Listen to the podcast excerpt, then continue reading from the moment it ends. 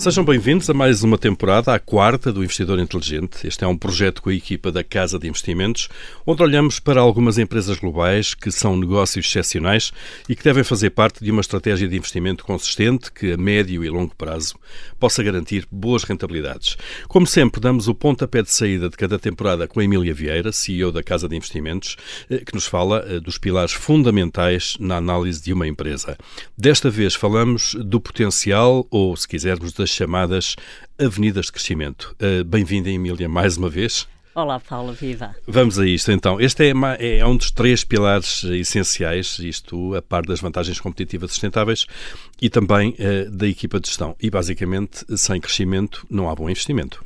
Sem crescimento, o que não cresce morre, como costumamos dizer. Claro. Uh, um negócio, para ser um negócio excepcional, como já temos vindo a dizer, é necessário que, que tenha grandes vantagens competitivas, que seja bem gerido por gente capaz e que comunique de forma transparente com os acionistas e gostamos, obviamente, que tenha capacidade de crescer. Desde logo, porquê? Porque vamos tendo uma base maior sobre a qual criamos valor. Este é verdadeiramente, uh, adiciona aqui a, a, máquina de criação de riqueza a longo prazo. Portanto, o que para nós é relevante é exatamente o papel do crescimento na criação de valor. E, e para que as pessoas entendam, se nós compararmos uma empresa a empresa A que cresce a 10% ao ano ou uma empresa B que cresce a 2% ao ano, admitindo que têm as duas as mesmas rentabilidades, uma empresa que cresce a 10% ao ano consegue, passado 20 anos, valer mais de 4 vezes uma empresa que cresce a 2%.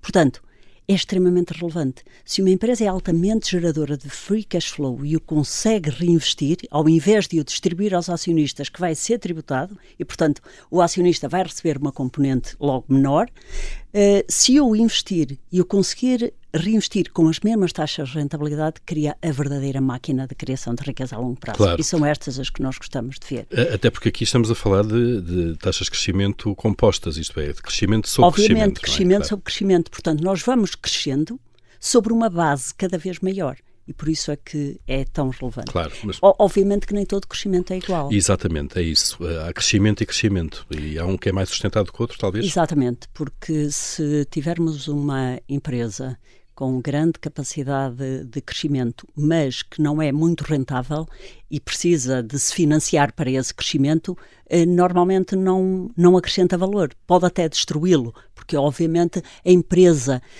para que o crescimento adicione valor, uma empresa tem que conseguir rentabilidades acima daquilo que é o seu custo de capital. E, e, portanto, isto é extremamente relevante. Uma empresa que não consegue crescer acima do seu custo de capital se crescer muito, destrói valor, porque vai ter que se financiar para crescer e não tem uh, rentabilidade nesse Isto é, a rentabilidade que tira não dá para pagar o custo, o, custo, o juro, se quisermos, o custo de financiamento. O juro e, obviamente, compensar devidamente os acionistas, os acionistas por isso. Claro, muito bem. Uh, que tendências é que há aqui, de facto, uh, se olharmos para trás, para a história, que tendências é que, antigas é que temos crescimento? O que nós gostamos de ver, nós gostamos de ver negócios que têm ventos pelas costas e desde logo há tendências macro a nível mundial que são extremamente poderosas. E podemos falar aqui num conjunto delas e, e, e no seu uh, subconjunto. Quando olhamos, por exemplo, a nível demográfico, nós temos uh, três tendências incríveis: o aumento da população a nível mundial, temos depois o aumento da classe média, temos cada vez mais gente a sair da pobreza e a chegar à classe média. E se nos lembrarmos, em 1990, a diferença do PIB dos países desenvolvidos e dos países em vias de desenvolvimento era de 16 vezes. Hoje esse gap tem-se vindo a reduzir e é de 7. Portanto, nós temos, de facto, aqui, uh, gostamos sempre de deixar que o mundo está pior, mas há muitos dados que justificam que o mundo tem melhorado. Saíram largas de centenas de milhões de pessoas da pobreza nas últimas Da décadas, pobreza. E o que se espera é que até 2030 uh, mais 1,3 bilhões de pessoas cheguem uh, à classe média o, no, na a segunda ou a terceira uh, componente que é extremamente importante é o envelhecimento da população. E isto significa que nós, nos próximos 30 anos, vamos duplicar o número de pessoas com mais de 65 anos, é expectável que em 2050 tenhamos cerca de 1,5 bilhões de pessoas que, que, com mais de 65 anos. Isto significa o quê? Estas pessoas vão precisar de cuidados de saúde e, e é, a OCDE tem dados que mostram que alguém com mais de 65 anos gasta três vezes e meia mais do que a TI, e portanto isto é muito relevante. Identificar negócios que beneficiam destas tendências demográficas é, é extraordinário, porque tem eventos pelas costas, têm capacidade de crescer no mercado que está em constante crescimento. Claro, claro. E, e, aqui nestas áreas nós temos tudo. De, podemos estar a olhar para empresas como de bens de consumo e aqui estamos a falar de uma LVMH que tem cada vez uh, pessoas mais ricas, estamos a falar de uma Unilever ou do conjunto bens de empresas, consumo, bens de consumo de uma forma clínica, geral. farmacêutica, claro. E, e estamos, Tempos livres. estamos muito a falar na área, na área da saúde. Na área da saúde nós temos exemplos, nomeadamente na, na nossa carteira de investimentos, de empresas que são Uh, que têm vantagens competitivas tremendas nestas áreas. Estão, por exemplo, a Medtronic, na área de equipamentos médicos, uh, temos a Intuitive Surgical, na área da cirurgia robótica, que é líder mundial com 90% de cota de mercado, e, e, a Illumina, que é líder em equipamentos de sequenciação genética, onde nós, cada vez mais, estes testes que há, há, 20, há 20 anos custavam uh, muito dinheiro, o seu preço, e à medida que é adotado cada vez por mais gente, tende a diminuir muito, e, portanto, até para doenças oncológicas e tudo isso tem um impacto enorme. Portanto, identificar estas tendências tendências demográficas e ver os negócios, as vantagens que têm ou têm a uhum. facilidade é o tal vento pelas costas. São negócios claro que, que beneficiam as destas, avenidas destas vantagens. Claro. Depois, quando Temos olhamos, também a área eh, ambiental, por exemplo, na área, ambiental. Na área ambiental, obviamente, esta é uma área que toda a gente fala, das energias é uh, renováveis, é uma necessidade e onde nós esperamos ver grandes investimentos, até sobretudo a nível governamental. Agora, quando nós olhamos para os últimos cinco anos do que são as empresas, hoje nós temos cerca de 15% do consumo elétrico, do, da produção elétrica mundial vem de eólicas e de painéis solares. E espera-se que em 2050 seja cerca de metade, e esperemos mesmo que se caminhe para aí por todos os motivos, eh, sobretudo para podermos continuar a viver na Terra. Exatamente. Eh, mas efetivamente não são negócios muito rentáveis e os últimos cinco anos mostram que estes, primeiro, necessitam de grandes volumes de capital, e, e, por isso somos extremamente exigentes em termos de capital, de financiamento. São negócios altamente regulados, muitas vezes, e como vimos até aqui, a atacar os negócios de, de os chamados lucros excessivos. Eh, esquecemos que esta é uma área extremamente cíclica e o que nós vemos da análise dos últimos cinco anos é que estes uh, negócios produziram retornos de capital na casa dos 3%. São rentabilidades muito baixas que normalmente uh, destroem valor, a menos que subsidiados por governos, como tem acontecido, ou então destroem valor. E, e eu posso dar o exemplo de uma empresa que, que, gosto imenso, uma empresa dinamarquesa, que é a Orsted, que tem uma transparência incrível a comunicar com os acionistas, que tem uma gestão excepcional, que gosto de ver, inclusive tem a cotação da ação na, na, no site, a variar ao minuto, e por isso com uma transparência incrível e, e, e com todos, faz o, o cheque todos em, em, uh, em, to, em, todas as questões de governance, mas efetivamente não são negócios muito rentáveis. E a euforia que muitos investidores tiveram com isto, nomeadamente em 2020, com a pandemia, em que, por exemplo, este título que estou a 1.500 coroas dinamarquesas, está hoje a cerca de 600, 620. Por isso, é de facto uma área extremamente importante que tem ventos pelas costas, mas não tem rentabilidades. Por isso é que é muito importante é que nem todo o crescimento é igual. Claro. Este é de facto um crescimento, mas onde hoje nós não encontramos rentabilidade. Não quer dizer que não venham a acontecer e que não hajam subsetores Uh, nomeadamente setores que trabalhem para estas empresas, que possam ser rentáveis. Mas, efetivamente, ao contrário daquilo que é normalmente a expectativa das pessoas e as perguntas que nos fazem sobre isto, no, ainda agora na, na, nossa Assembleia Anual de Clientes, mas. Uh, na prática, energia, a, questão, a questão é que tudo importa. Importa, sobretudo, ver que é um negócio rentável que adiciona valor e, e que e que consegue e, não apenas crescimento de produzir um free cash flow suficiente para reinvestir e não necessitar de muito capital claro. alheio, porque obviamente hoje o dinheiro começa a ter preço e bem, porque nós vivemos uma conjuntura nos últimos 14 anos em que o dinheiro não tinha preço. Portanto, também aqui há uma coisa muito importante, porque obviamente, muitos negócios vão perder muito rentabilidade devido ao aumento do custo do dinheiro. Isso tem a ver com a qualidade de crescimento. Nós até, até aqui tivemos a falar de tendências externas, macro, se quisermos, de contexto, eh, que permitem, de facto, eh, crescimento às empresas, mas também há algumas que sabem criar as suas próprias condições há de crescimento. Algumas que sabem, mas às tantas, antes de ir aí, Paulo, eu falava só aqui na, na, na questão, num, num segmento muito grande, que é a digitalização da economia, que a par das tendências demográficas é um, uma mega tendência. E aqui nós podemos olhar para, para, para subsetores, neste caso, o e-commerce, e estamos a falar cada vez mais, nós todos fazemos compras online e por isso empresas como a Amazon, como a Baba, etc., têm grandes, Alibaba, têm grandes condições para prosperar.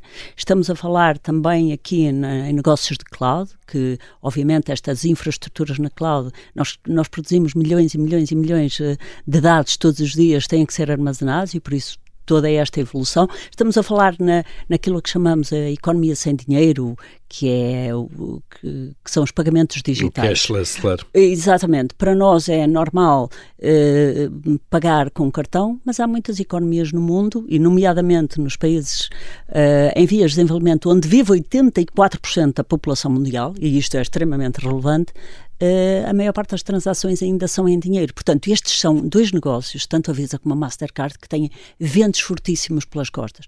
Depois olhamos, por exemplo, para inteligência artificial, uh, onde, obviamente, e cada vez mais esta incorporação na, nas atividades empresariais, e nós muitas vezes olhamos para negócios e achamos que Uh, aquele negócio não tem nada a ver com tecnologia, com esta evolução tecnológica. Uh, Recordo-me de uma entrevista em junho de 2020, o CEO da Domino's Pizza, que ele dizia: Eu não gero um negócio de comida, gero um negócio tecnológico. Portanto, esta tendência cada de vez mais, cada vez, sem dúvida, sem dúvida. E, portanto, está presente em tudo e, e é determinante. É, está presente em tudo, é, é determinante.